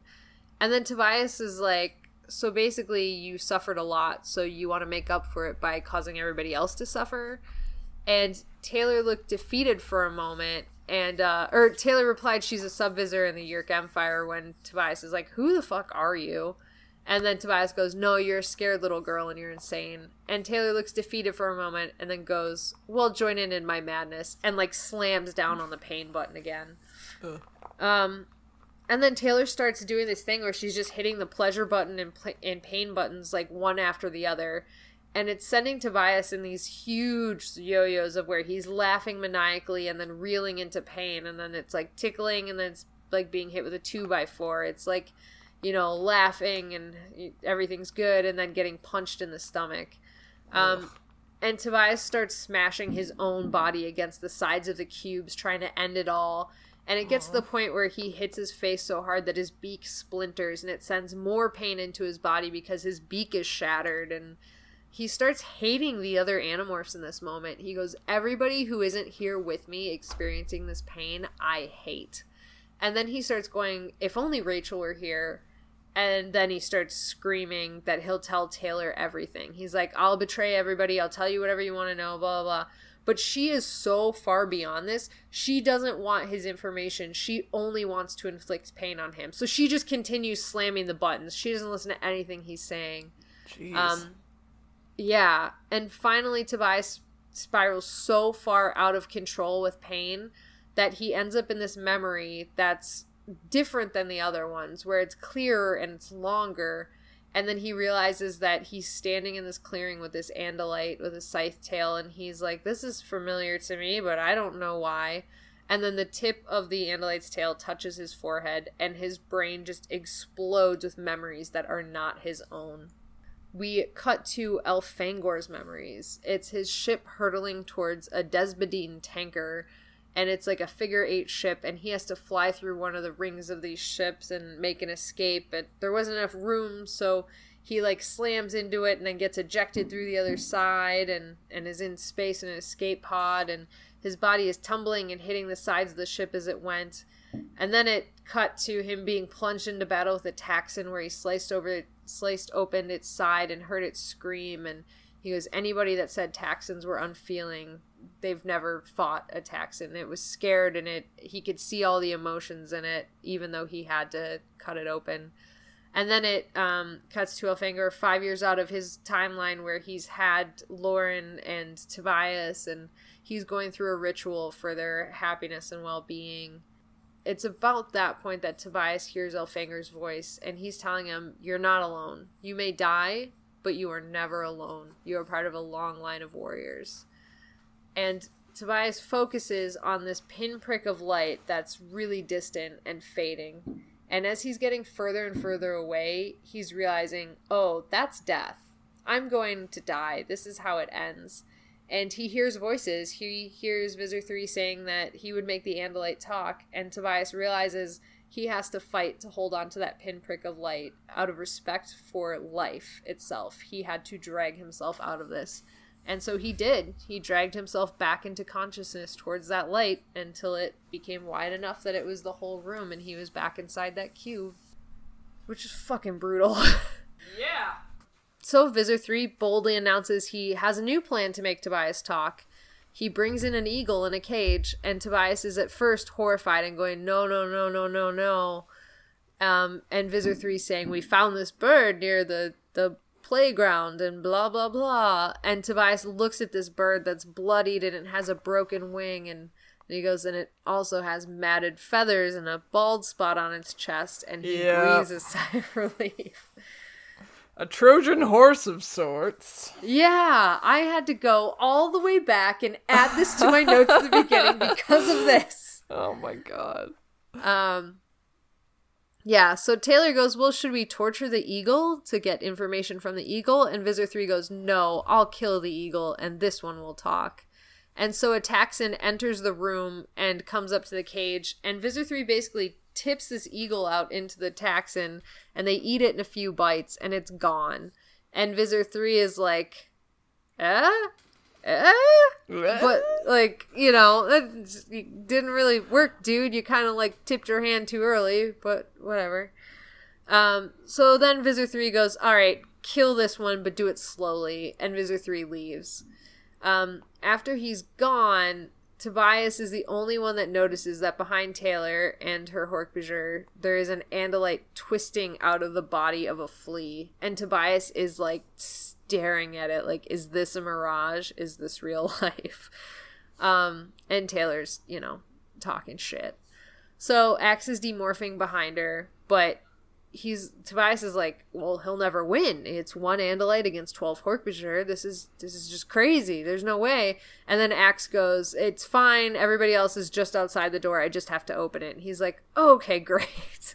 Um, once Ax has fully made it to Andalite, he like flaps his tail blade against the thing to open the door and then knocks out a Hork-Bajir. and the other rush into battle. And it's just this huge chaotic thing where like the only one that knows how crazy Taylor is right now is Tobias. So the rest of the team is like dealing with the Hork-Bajir, but they're kind of letting Taylor get away with stuff because she's a human. Um, so everybody's rushing into battle except for Marco, who somehow has a grappling hook. And also Taylor hates gorillas. I don't really know what that was about. Um, she saw him. She's like a gorilla, and Marco's like, "Yeah, gorilla." Like, it was really weird. But um, he throws up a grappling hook around a beam, which lets him climb up. And he, of course, is followed by the much more nimble Hork-Bajir, who are like keeping up with him. But Marco manages to swing over towards Tobias until he hits a bunch of loose wires, which can't support his weight, so they start pulling it out of the ceiling. And Marco's trying to swing on it, and a Hork-Bajir's like, I got this, and it cuts the wire so Marco falls, but it just ends up electrocuting itself to a crisp. And Marco manages to swing onwards and get towards the cube, and eventually he lands on top of the cube, which just sends it like tumbling on this crazy pendulum, and Tobias is like smashing into the sides, and Marco is profusely apologizing. Um, and he tries to unscrew part of the top of it, but he's not having much luck when two other Hork-Bajir land on it and send it swinging wildly again. One of the Hork-Bajir immediately slides off and it pales itself on its own tail blade, um, but the other one is able to hold on. And the way that it held on to the top of this is by embedding its tail blade into Marco's leg. So he is in horrific pain. And Tobias can see Marco's gorilla face with its teeth bared pressed right up against the glass and then he starts noticing the dripping of blood like it, this is another scene where like they start talking about the noise of like blood drops starting to fall on top of the cube and then more and then gushing blood and like all falling out of him. So that was fucking crazy as well. Like crazy good description. Um and then Cassie's the one that's supposed to be going after Taylor, but like Cassie's not going after her hard, I think because she's a human.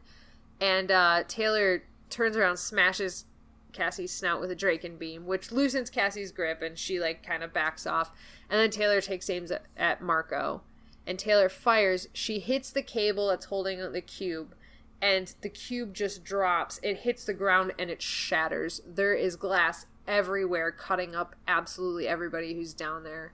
There is a dead Hork-Bajir pinning Tobias down and Marco is holding onto the cable still, but because it just got hit with the Dracon beam, it burn like it gets really really hot and starts burning through his flesh and everything. And so he drops like just drops off this cable, lands on the ground, lands in the glass, so cuts himself to ribbons.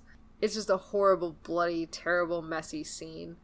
Um, and Marco's screaming out loud and in thought speak. It's very brutal.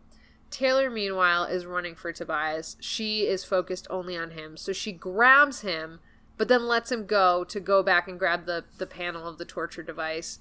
And Tobias starts trying to morph Andalite, but is like too weak. So he basically just gets like arms coming out of his chest and then just starts trying to say help. But nobody can hear him. Like his voice is so weak that over this battle, nobody's paying attention except for Marco, who is seeing him and he's desperately trying to get to him, but Marco's legs are just giving out because of the glass and the pain and it, the huge wound that the Hork-Bajir inflicted on him.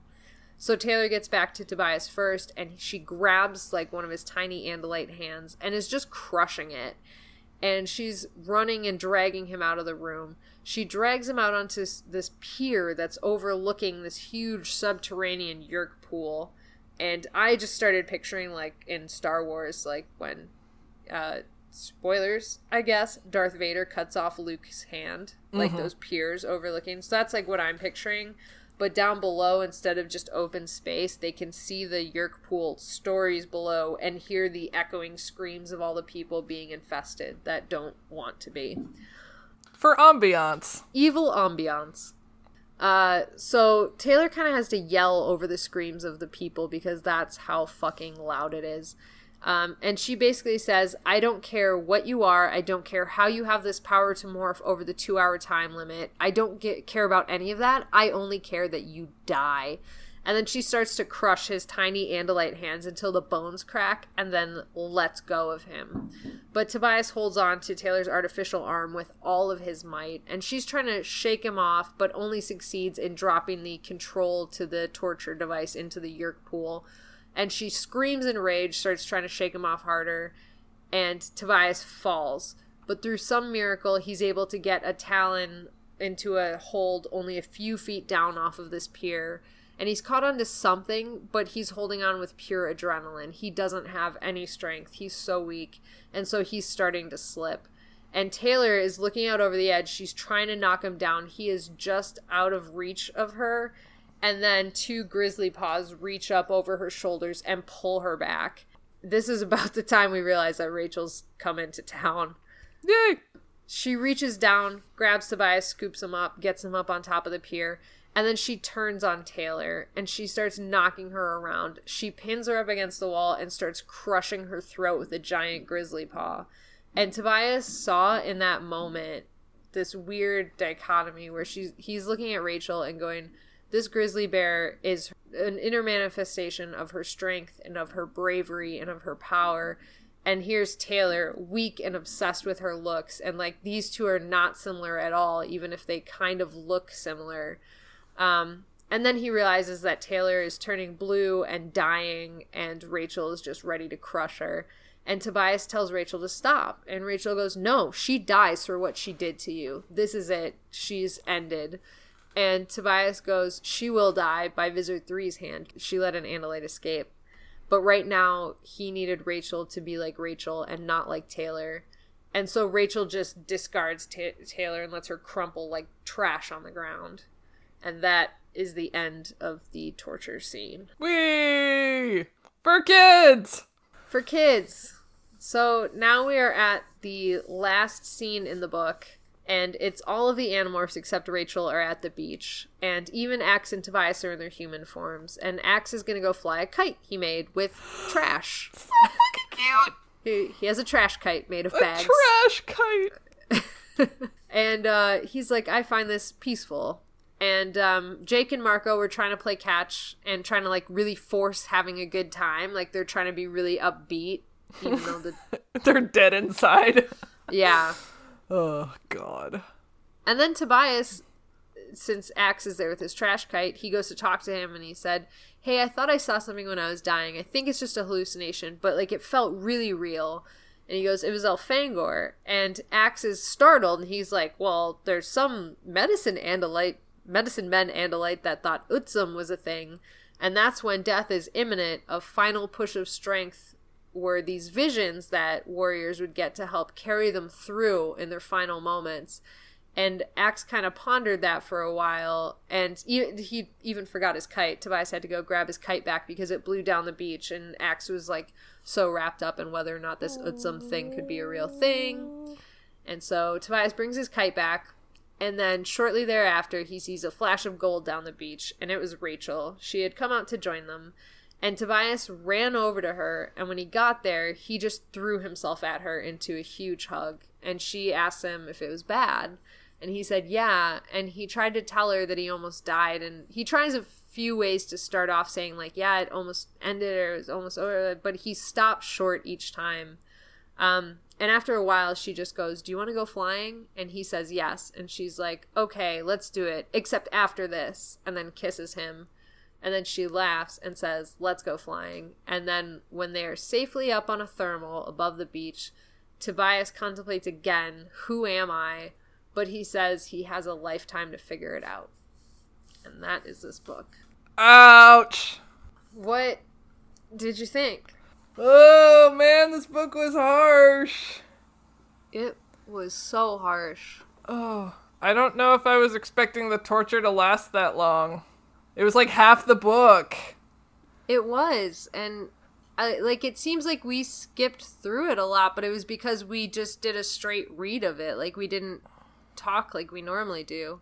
But yeah, it's half this book for sure. Oh, it's a lot. Yeah character development through torture. yeah. Um, but we did say we would talk about that redeeming bit at the end where um, Rachel recognizes that to be comforted, he would become a hawk and go flying. That was great. Yeah, I did Aw. appreciate that, Yes. Aw. and uh, I appreciated everybody trying to have fun at the beach. Just to, they tried so hard. they were trying so so hard and failing. And Cassie was looking for injured animals. Like, oh my god. But I mean, that's like everyone was doing their own thing to unwind. Like, Cassie was trying to be helpful to nature, and Marco and Jake were trying to, you know, be boys, guys Yeah. being dudes. trying to be dudes. Yeah, Ax had his Yeah. little kite. Oh his trash kite. His little trash kite. oh, I'm glad his scoop wasn't actually destroyed. I was thinking about his his TV and his picture of the cinnamon bun. And I was like, oh no, his little house. that Um, visual of the cinnamon bun picture just floating down over the ashes. after- burning. Oh god. This was just really freaking like. How do you think you would have reacted to this as a kid reading this? That's hard to say. I feel like horrific sort of topics given to me at a young age kind of didn't have a huge impact on me. Well, I shouldn't say that. I was fucking scarred by The Hunchback of Notre Dame when I was like seven. Like, I, I refused to watch movies for like 10 years after that, so. But, Why? because of the the scene where he's at the festival and they're like torturing him. So I guess torture would have maybe affected me, but I don't know. This is this is really harsh for kids to read, though. yeah, yeah, it is. Ugh. I wasn't particularly young when I read this book. This was not one of the ones that I read when I was like 10 or whatever. But yeah, I remember being really surprised by by what went on in it. When I did read it, I was probably late teens when I read this one. Really? Yeah. I remember it being like really brutal. Even now when I think back on the series, this is one book that always like whenever anybody brings up like, oh, this is a really harsh book series or like there's a lot of, you know, everybody brings up the um the body dysmorphia stuff and like the body gore and all that sort of stuff. And this is the book that I'm always like, why is everybody talking about how gross morphing sequences are when this book happens? Like I feel like we're missing the bigger picture here. Yeah. I don't know if this is if I'm reading this right at all, but like I feel like at the very end, that last scene with Rachel, um he he almost does revert more back to human, like yeah, yeah, he was a human at the time, but it was almost like part of his hawk self got a little bit more destroyed or beat up. Yeah. So that when he sees Rachel, he has that more human reaction of going in for the hug instead of being like keeping everything at a distance and yeah, because he used to be really weird about hugs and physical contact. Um, yeah, but he had this like really childish moment of like give me a hug and like was it bad? Yeah, it was real bad and he couldn't even like articulate in an adult way yeah. what had happened. maybe experiencing like the the pleasure parts of the torture um because like the hawk doesn't know that and when we're you know sad and scared like we seek that like that pleasure we seek to activate the pleasure sensors so Yeah. maybe that was just the reaction he had he's like oh it's rachel she'll make me feel better i must hug her now Yeah. Yeah, that could be that craving for intimacy afterwards. Mm-hmm. Or comfort. i thought for sure rachel was gonna kill taylor i mean she would have but I think she okay, so I think she absolutely would have if Tobias hadn't said to her, "I need you to be Rachel for me and Yeah. not like Taylor," because like uh, that's the only thing that stopped her. He could even if he said, "I don't want you to," like times a million, I don't think she ever would have listened to him. Except he said, "I need you to do this for me." Yeah. And that could have been like a knee jerk reaction to, for her to be like, oh, what would mean Rachel do? Oh, she'd kill the shit out of this girl. I don't want to be like her. Yeah, could be. Could be that she was like, "Oh, that's mean Rachel's reaction, and I want to be nice, Rachel." Yeah. Oh, God. And, you know, I'm kind of shocked that Tobias also didn't want to kill her, kind of. Like, I, I feel like he felt more pity for her is because she was like so insane and you know ultimately like pretty shallow Yeah. and psychotic. Um, but like the fact that he made a point to say like he hated the Animorphs for not enduring this pain with him, but he didn't feel as much animosity towards his torturer. I don't know. I've never been tortured. I don't know how the brain works in that situation. Same. He also didn't seem to carry over the animosity for the Animorphs though out of that moment. When they showed up afterwards, he didn't have like I hate you, why are you here? He like grabbed onto that lifeline and kind of let go of all of that hatred right away. Yeah, I mean that I can kind of like personally relate to like sometimes when my hand is really really bad and I'm feeling really really bad about it, I get mad at everybody who also isn't going through this. Mm-hmm. Which is like not the most kind of logical way to approach it, but that's like how I feel in that moment. I'm like I'm suffering, why isn't anyone else suffering? Right. Just completely ridiculous because other people are suffering much more than me, but you know, whatever. Well, it doesn't it doesn't matter. Like it like not that it doesn't matter, but um, you know, everybody has their own shit going on and that doesn't Yeah. mean that your thing Yeah. is, you know, any better or worse than anybody else. It's just what you're going through. Yeah. I know. But that's that's just the point where I kind of understood why he was feeling that in that moment. I completely agree with that. Do we want to start talking about character ratings? Yeah. All right, let's talk about Jake. Jake was awesome. like, fuck yeah, Jake. he was a good leader, even though he was manipulative, and he did some mm-hmm. badass shit. Yeah, and I like that everybody's calling him on his manipulation at this point. Like, also accepting it, but Yeah. calling him on it. Yeah. Yeah. Uh, I liked him a lot better in the last book. Um, Yeah, same. yeah. So I'll give him four and a half. Okay, I was gonna give him a four, and I was only knocking him for that stupid manipulation tactic. But like, then he had that scene with Visser Three Yeah. where he grabbed his wrist and like did that badass. Yeah. So yeah, I'll give him a four. Sweet. Uh, what about Rachel? Um, didn't like her in the beginning with the whole like I have needs, but she like totally redeemed herself in my eyes. Yeah. Um, I will give her four. I'm gonna give her a five. Whoa, color me not surprised at all. um, because we're back to giving Rachel five.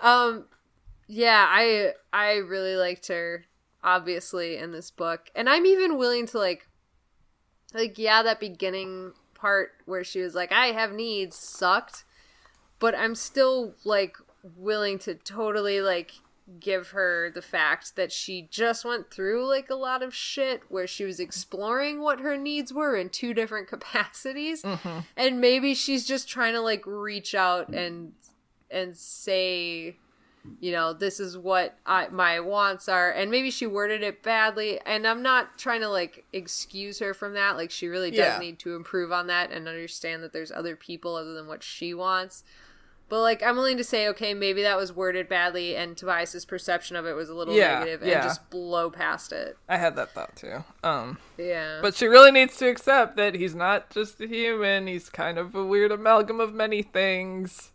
Yeah, I agree with that.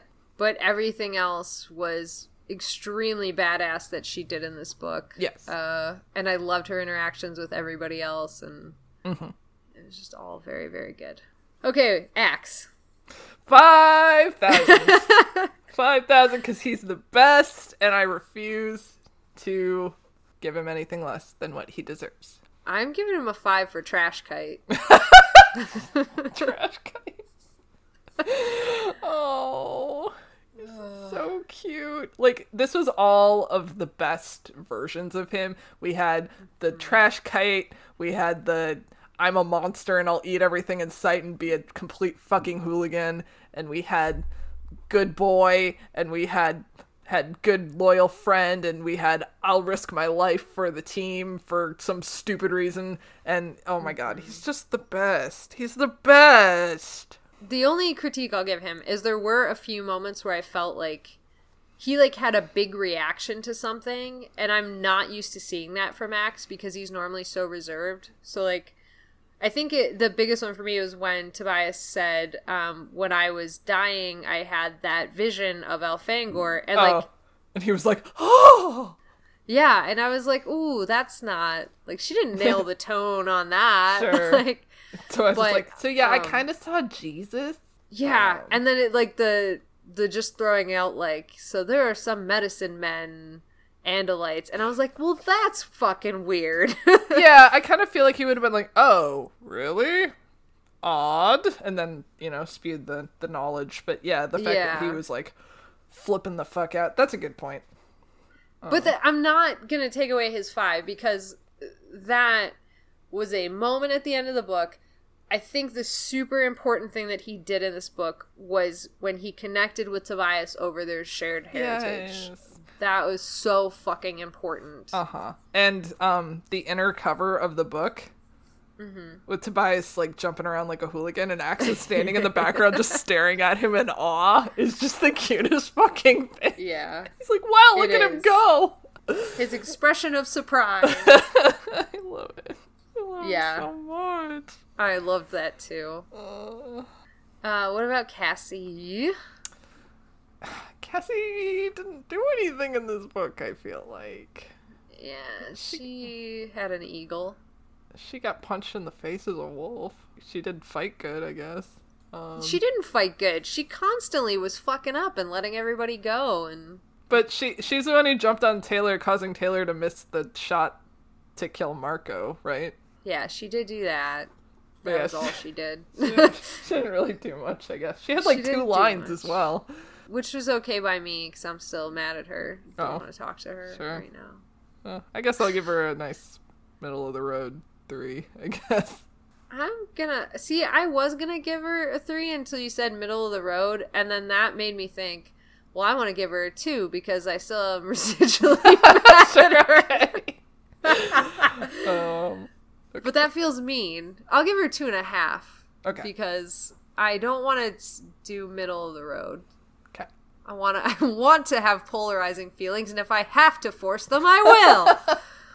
Our, our ratings are arbitrary. Our ratings are slightly arbitrary. Uh, what about Marco? I like Marco a lot more in this book than the last book. Um, Mm-hmm. he did some cool shit at the end, and he was kind of the only one that was paying attention to Tobias, which was great. So I guess uh, four. I'm gonna take a wild swing from last book to this book, and I'm giving Marco a five. Nice. I'm gonna tell you why right now. 'Kay. I want to go back all the way back to those early, early books when Marco and Tobias were having all of their headbutting. Yeah. And like, how many times did we talk about like Marco would when he stared at Tobias and mm-hmm. hated him, and Tobias said, "You do what you have to do to get through this," Yeah. and all of those moments, and when Tobias went through this, and Marco knew like all of the torture that he had endured, Yeah. it felt even more so than Rachel when the initial raid of the torture chamber happened. Marco was so focused on Tobias, and like when he landed on the cube, he didn't make a comment, he didn't make a joke, he didn't be himself. He apologized profusely, and he was so hmm. focused on getting Tobias out of there. And Tobias is going, he you're cut, you're badly injured, let go, fight him off. And Marco is like, "No, I'm getting you out of here." Hmm. And like that growth in their relationship was like it's been happening, but to see it finally come to a head was just so amazing for me. And I loved Marco and those actions in this book. So I'm giving him a five. And that's my speech. Yeah. I mean, I think I might still be like residually sort of mad at him from last book. yeah, that's fair. That's, That's the only reason I'm holding back a little bit. But yeah, those are good points. That's that's totally fair. I just that was such a um a poignant moment for me that Sure. I am giving him a five for that specific reason. All right, Tobias. Oh.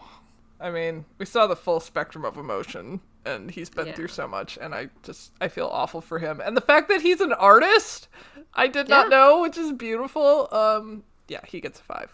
Yeah, he's getting a five from me. He was just amazing in this whole book. Like he really was. And I like just want to talk about how fucking strong he is. Like for all of his growth leading up to this where he says I'm weak, I'm I can't do this, I can't do that, I can't like he just like went from I can't live in this body to I mm-hmm. am part hawk, I am part boy. I can use this to my advantage to go with the torture. And then the hawk gets stripped away from him, which is something that has terrified him and made him feel weak in other ways. And then he faced it full on as himself and as the kid who would have swirlies and needed Jake to constantly save him. He just stood up to this on his own and didn't succumb. Yeah. Like even at the end when he said I want to tell you everything just to make this stop, he didn't end up succumbing to that either. Yeah. And like he's just so impressive mm-hmm. now. So yeah, 5. I'm actually kind of um wondering if the anti-morphing ray actually did work. Like for a while I was wondering if that was going to be the case. I I mean I think it did. It just didn't matter cuz he was already a hawk. But he was able to morph back to Andalite. I I don't think it stops your morphing abilities. I think it just causes you when you're hit with it to demorph. Yeah. Oh, okay. That's a good thing to know, I guess. Yeah. I think anyway. I could. So I guess the anti-morphing ray is that's been in a couple of books now, and since they ultimately didn't accomplish anything in this book except for like saving Tobias, um, I guess it'll be back. I I mean it doesn't work though. So Uh, yeah. I mean, it doesn't work in quotes. I mean, like, is it gonna get scrapped or is it gonna like go to more scientists to be improved upon? yeah, we'll have to find out. You're not telling. Tune in next time. I will tell nothing. If you want to write to us and tell us, How you feel? how, how your day was? just tell us how your day was and your happiest childhood memory or something. your greatest pleasure and your Um, you can- greatest pain. oh god. No, don't don't be real. Anyways, write us at anonymousanimorphs at gmail.com. Or you can post it to us on Facebook for everybody to read at uh, on our Facebook group, which is just Animorphs Anonymous. Which, by the way, we just hit 100 likes, so yay! Thank you guys. That's amazing. Um, super excited about that. And if you want to join our super secret, super awesome Facebook group, it's Andalite Bandalites, which is facebook.com slash group slash Animorphs Anonymous. And if you want to go on our Insta Slam and see our pretty, pretty pictures, it's at Animorphs Anonymous. And if you want to tweet at us, it's at Animorphs Anon. Find our podcast, this podcast that you're listening to, on all of the all of your favorite podcast platforms, including Spotify, iTunes, Google Play, Pocket Cast, Stitcher, Podcast Republic, the works. Yes. And I know iTunes is going away, but I I'm just gonna go ahead now and 33 books in, right before iTunes is taken down, say you should leave us a review on iTunes because I do enjoy reading them, and yes, I do read all of them, and I occasionally look at other platforms too, and take your notes into consideration. So, thank you guys who have written us reviews, all two of you. You can add us. Tell me about your comic book. I have a comic. It's on the web. It's called B-Side You. It's about music and romance. Uh, if you want to read that, it's on hiatus right now, but hopefully will be lifted from hiatus in the next few months. If you want to check that out, you can go to bsideyoucomic.com. That's B-S-I-D-E-Y-O-U comic.com. Do it. Yay! And I should probably mention that if any of you guys are into Superboy, the comic by DC, I say non-committally, um, and you like uh, terrible, much dirtier, much more offensive conversation than this, I have been a guest on Cadmus 2 Crisis, which is Drew's podcast, if you guys remember Megamorphs 2 and the Time of the Dinosaurs. And we've been talking about the trial of Superman, and I think there's like God, 800 episodes of that up where I'm a guest on it. So go listen to that too, if you like that sort of thing. Yay. Well, let's uh, depressedly run out of the room and go hug somebody we Yeah, love. Tobias wasn't the only one tortured from that book. All of us were tortured together from that book. Yep. Go hug someone. Go. go. Preferably- Go fly a fucking kite Let's go fly a kite. up to the highest oh, height. All right, bye.